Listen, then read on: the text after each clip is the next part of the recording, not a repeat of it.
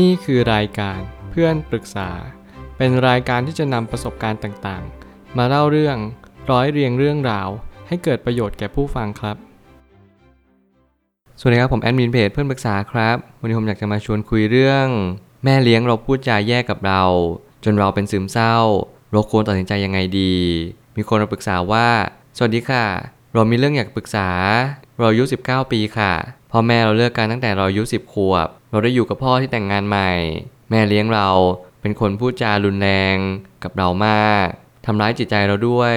เราอยู่ร่วมกับเขามาจะ9ปี พยายามเงียบตลอดจนเราไม่ไหว และอธิบายออกไป แต่ฝั่งแม่เลี้ยงบอกว่าเราเถียงคำพูดของเขาทำร้ายจิตใจเราเสมอ เราเอาเรื่องที่เกิดขึ้นบอกพ่อทุกอย่าง แต่มันกลับรุนแรงมากขึ้น กระทบความรู้สึกกับทุกฝ่าย จนเราจะมีอาการซึมเศร้า เราตัดสินใจบอกพ่อแต่เขาก็ไม่เข้าใจ แล้วก็ไม่พาเราไปหาหมอ แม่เลี้ยงบอกว่าเราเป็นบ้า เราไม่อยากทนอีกต่อไปแล้ว เลยหนีมาหอแฟน ช่วงแรกพ่อก็เป็นห่วง พอได้คุยกันพ่อก็เข้าใจมากขึ้น เราออกมาประมาณ 3 เดือน เราต้องเรียนแต่มีปัญหาทางการเงิน ปีหน้าแฟนเราต้องกลับบ้าน ไปหางานทำแล้วเราก็ต้องดูแลตัวเอง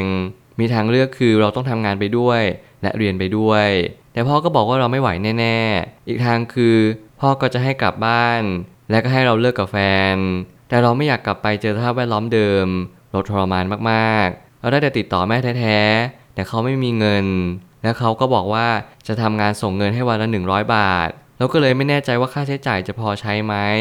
เราไม่รู้ว่าตัดสินใจเลือกทางไหนดีค่ะ ผมเชื่อว่าทุกๆ คนที่ฟังเรื่องราวนี้ก็คงจะหนักใจเช่นเช่นเดียวกัน นั่นก็เพราะว่าทางทุกทาง ล้วนมีปัญหาทั้งหมดทั้งสิ้น แต่สิ่งหนึ่งที่ผมเล็งเห็นได้ง่ายที่สุดนั่นก็คือ มันมีปัญหาบางอย่างที่เล็กน้อยที่สุด นั่นก็คือการที่เราอดทนอยู่ กับณปัจจุบันนี้ให้ดีที่สุด ไม่ว่าเราจะเลือกทางเดินไหน ทุกทางนั้นมีปัญหาทั้งหมดทั้งสิ้น ต่อให้คุณเลือกทางเดินที่ดีที่สุดในวันนี้ ทางดีที่สุดนั้นก็ย่อมมีปัญหาเช็คเช่นเดียวกัน อย่าพยายามหาทางออกด้วยการที่คุณไม่รู้ชัดว่าทางออกนี้มันเป็นทางออกจริงๆหรือเปล่า หรือมันก็เป็นทางตันอีกทางหนึ่ง ที่เราพยายามจะหาหนทางต่อไปเรื่อยๆ จนกว่าเราจะเจอว่าสิ่งนี้เป็นทางออกหรือเปล่า ผมก็ยังอยากให้คำแนะนำว่าอยากให้อดทน อยู่กับพ่อแล้วก็แม่เลี้ยงใจร้ายไปก่อน แน่นอนนี่ไม่ใช่เรื่องง่ายเลย มันเป็นด่านอันสำคัญยิ่ง แต่สิ่งที่ยากกว่าการที่เราอดทนอยู่กับคนใจร้ายนั่นก็คือ เราต้องหาเงินในวัยเรียน แน่นอนว่าผมไม่ได้ไม่เชื่อใจว่าคุณจะทำไม่ได้ในเรื่องของการหาเงิน แต่กลายเป็นว่ายุคสมัยนี้มันไม่ได้เอื้อมหนวยให้เราหาเงินง่ายขนาดนั้น แต่ถ้าเกิดสมมติเราอดทนทางหนึ่ง เพื่อจะไปพัฒนาอีกทางหนึ่งนั่นหมายความว่าอดทนได้ไหมลองเข้าใจสิ่งที่แม่เลี้ยงเขาเป็น แล้วเราก็พยายามหาเงิน พยายามเก็บหอมรอมริบให้ได้มากที่สุด แล้วก็พยายามออกจากบ้านหลังนี้ให้ได้ไวที่สุด โดยสิ่งเหล่านี้เกิดจากการวางแผนอย่างถี่ถ้วน ไม่ใช่อารมณ์ชั่วบูบผมไม่ตั้งคำถามขึ้นมาว่า เมื่อปัญหาครอบครัวเกิดขึ้นหน้าที่เราคือตั้งคำถามว่า แล้วเราจะออกจากบ้านนี้ไปได้หรือไม่ เพราะว่าไม่ใช่ทุกคนจะได้ทางออกตลอดเวลา แน่นอนนี่คืออีกเคสที่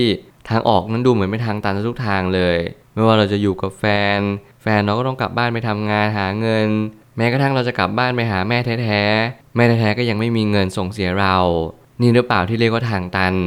แต่สำหรับผมแล้วผมก็ยังเชื่อว่า การอดทนอยู่กับพ่อที่พอมีค่าใช้จ่ายค้ำจุนเราอยู่ บวกกับแม่เลี้ยงใจร้าย ผมอาจจะยังมองเห็นทางออกบ้างไม่มากก็น้อย ราะสิ่งหนึ่งที่เราได้รับนั่นก็คืออารมณ์ทางใจมากกว่า เมื่อไหร่ก็ตามที่ปัญหาทั้งสองทางที่เราเลือกเนี่ยมันเป็นปัญหาเรื่องปากท้อง มากกว่าเรื่องอารมณ์และจิตใจยังไงแล้วผมให้น้ำหนักในเรื่องของอารมณ์และจิตใจ น้อยกว่าปากท้องนั่นเอง ต่อให้คุณจะทุกข์หนักสักแค่ไหน คุณก็เป็นแค่ซึมเศร้า แต่ถ้าเกิดสมมติคุณไม่มีเงินเลี้ยงดูตัวของคุณเอง ให้มัน cover รายจ่ายทั้งหมด วันหนึ่งคุณจะเป็นหนี้แล้ววันหนึ่งคุณก็จะมีโอกาสไม่สามารถที่จะใช้หนี้หมด ภายในเวลาที่ควร ดอกเบี้ยที่บานปลาย รวมไปถึงชีวิตที่คุณฝันเอาไว้ ก็ไม่ได้เป็นอย่างสิ่งที่คุณตั้งใจเอาไว้เลย วันนี้อยากให้คุณวางแผนให้ดีที่สุดดีกว่า ลองดูซิว่าเราตั้งใจเรียนได้ไหมคณะที่เราเรียนในมหาวิทยาลัยเนี่ยเป็นคณะที่เราใฝ่ฝัน เป็นสิ่งที่สังคมเนี่ยต้องการอาชีพนี้อยู่หรือเปล่า ลองฝึกงานลองหากิจกรรม ที่เสริมสร้างสติปัญญาและการเรียนรู้เพิ่มมากขึ้น เราจะต้องเก่งมากขึ้น จะต้องเป็นเอ็กซ์เพรสในสายงานอาชีพหนึ่ง รือจะเป็นเป็ดก็ได้ทำให้ทุกอย่างเลย แต่อย่างน้อยที่สุดขอให้คุณเลือกทำขอให้คุณเลือกที่จะอดทน รู้ว่าสิ่งที่จะขับเคลื่อนและเป็นเชื้อเพลิงที่ดีที่สุด ก็คือเงินเนี่ยแหละ ผมไม่ได้แนะนำให้คุณเลือกทางหนึ่งเพียงอย่างเดียว เพียงว่าถ้าเกิดสมมติคุณเลือกทางอื่น คุณก็ต้องอดทนเหมือนกัน แต่ถ้าเกิดสมมติคุณทำไม่ได้จริง ๆ มันจะไม่ใช่แค่ซึมเศร้า มันจะหนักกว่าเป็นซึมเศร้ามหาศาลเลย ขอให้คุณตัดสินใจด้วยดุลพิษอย่างแท้จริง ไม่ใช่แค่ในกรณีพ่อเลี้ยงหรือแม่เลี้ยงอย่างเดียว มันมีกระทั่งกรณีของพ่อแม่แท้ๆ ของเราเอง ก็สามารถสร้างปัญหาได้เช่นกัน จับประเด็นให้ถูกก่อน ต่อให้ไม่ใช่แม่เลี้ยง หรือว่าต่อให้เป็นใครก็ตามพ่อแม่แท้ๆของเรา ก็ยังมีปัญหาเกิดขึ้นได้เหมือนกัน สิ่งที่ผมกำลังสื่อนั่นก็คือ ทุกๆ คนเนี่ยเขาก็มีนิสัยมีจิตใจ บางคนมีเมตตาเยอะบางคนไม่มีความเมตตาอะไรเลยบางคนมีความกรุณาเยอะ บางคนไร้ซึ่งความกรุณาใด ๆ เลย นี่คือมนุษย์ และนี่คือความเป็นปัจเจกชน ถ้าเกิดสมมุติเรารู้สึกว่าสิ่งใดไม่ชอบทำกับเรา เราก็แค่โอเคบอกเขา ให้เขารับรู้ว่าโอเค ใจดีกับเรานิดนึงเมตตาเราบ้าง เราอาจจะไม่ใช่ลูกแท้ๆของคุณ แต่อย่างน้อยเราก็ทำดีกับคุณนะ เราก็ยังเป็นลูกเลี้ยงที่เราก็ยังมีความรักแล้วก็ความห่วงใยกับคุณเสมอมา ต่อให้คุณแม่เลี้ยง ฉันก็ยังรักคุณ ไม่ต่างจากแม่แท้ๆของฉัน สิ่งเหล่านี้ผมเชื่อว่ามันเป็นการส่งสัญญาณ ส่งพลังงานให้อีกคนหนึ่งรู้สึกว่า โอเค ก็อาจจะใจร้ายกับอีกคนหนึ่งไปหรือเปล่า อย่างน้อยที่สุดเนี่ยเราเป็นเพื่อนมนุษย์ร่วมโลกเดียวกัน นี่หรือเปล่าที่เราจึงจำเป็นจะต้องนึกถึงกันบ้าง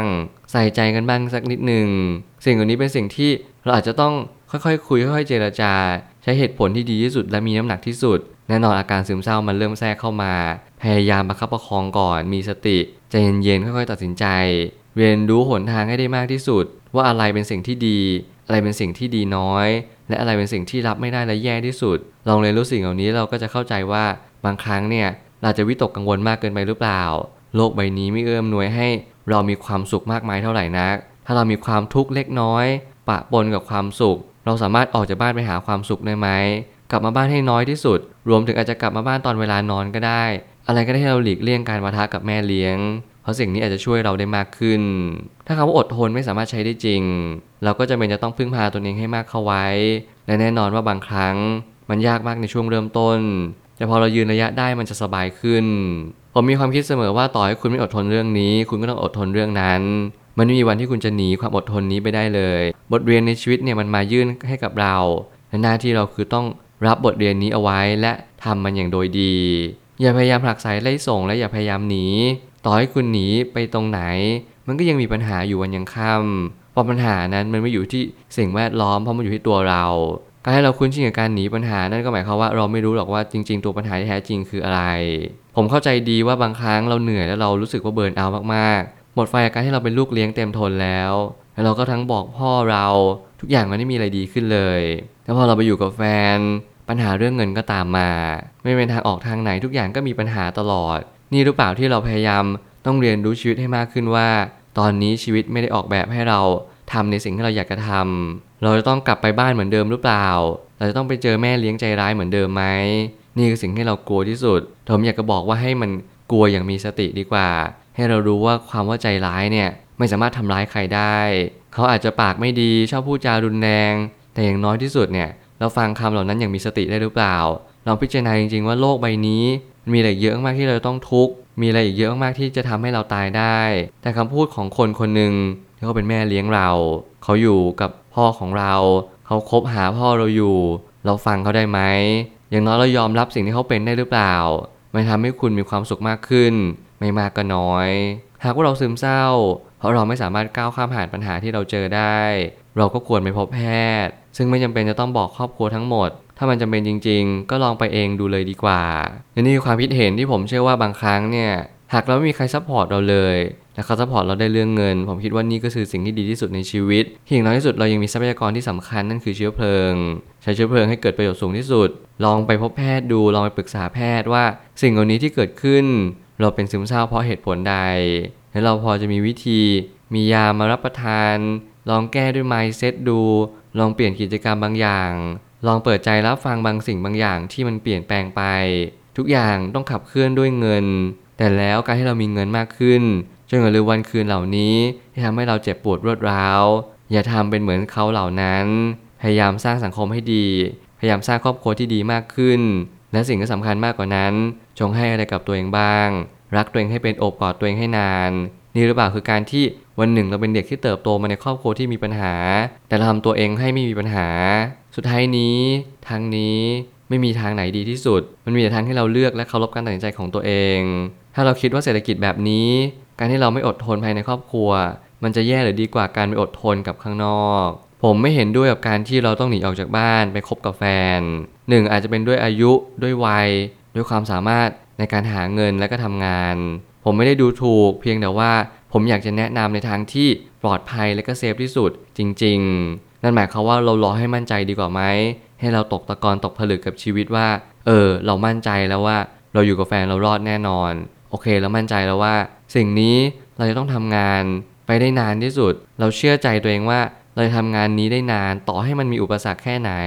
ต่อให้มันมีปัญหามาถาโถมที่ตัวเรา สักเพียงใดเราก็จะต่อสู้ ยืนหยัดเพื่อที่เราจะอยู่กับแฟน พอรับไม่ได้กับแม่เลี้ยงใจร้ายจริง ๆ นี่แหละคือเป็นจุดที่ผมจะบอกว่าให้เรามั่นใจแบบนี้ก่อน ถ้าเกิดสมมติเราไม่มั่นใจที่เราจะพูดออกมาแบบนี้ การเราออกจากบ้านแล้วมาอยู่กับแฟนเนี่ย ผมก็ไม่แนะนำอย่างยิ่ง เพราะมันจะมีการแปรปรวนและผันผวนอย่างยิ่ง แล้วการให้เราไปพึ่งพาแม่ในตอนนี้ ผมก็อาจจะยังไม่สมควรเท่าไหร่นัก ไม่ว่าจะเป็นนิสัยของแม่แท้ๆของเรา รวมไปถึงฐานะทางการเงินของเขาด้วย สิ่งนี้เราอาจจะต้องค่อยๆเรียนรู้ไปเรื่อยๆ พยายามเป็นผู้ใหญ่ที่ดีมากขึ้น ทุกอย่างตอนนี้มันรู้สึกว่าอึมครึมอยู่ รอเมฆหมอกให้มันพัดผ่านไปก่อน อย่าลืมที่ผมพูดประจำนั่นคือฟ้าหลังฝนย่อมสดใสเสมอ ผมเชื่อว่าทุกปัญหาย่อมมีทางออกเสมอ ขอบคุณครับ รวมถึงคุณสามารถแชร์ประสบการณ์ ผ่านทาง Facebook Twitter และ YouTube และอย่าลืมติด Hashtag เพื่อนปรึกษาหรือ f r ร e n d t a l k ด้วยนะครับ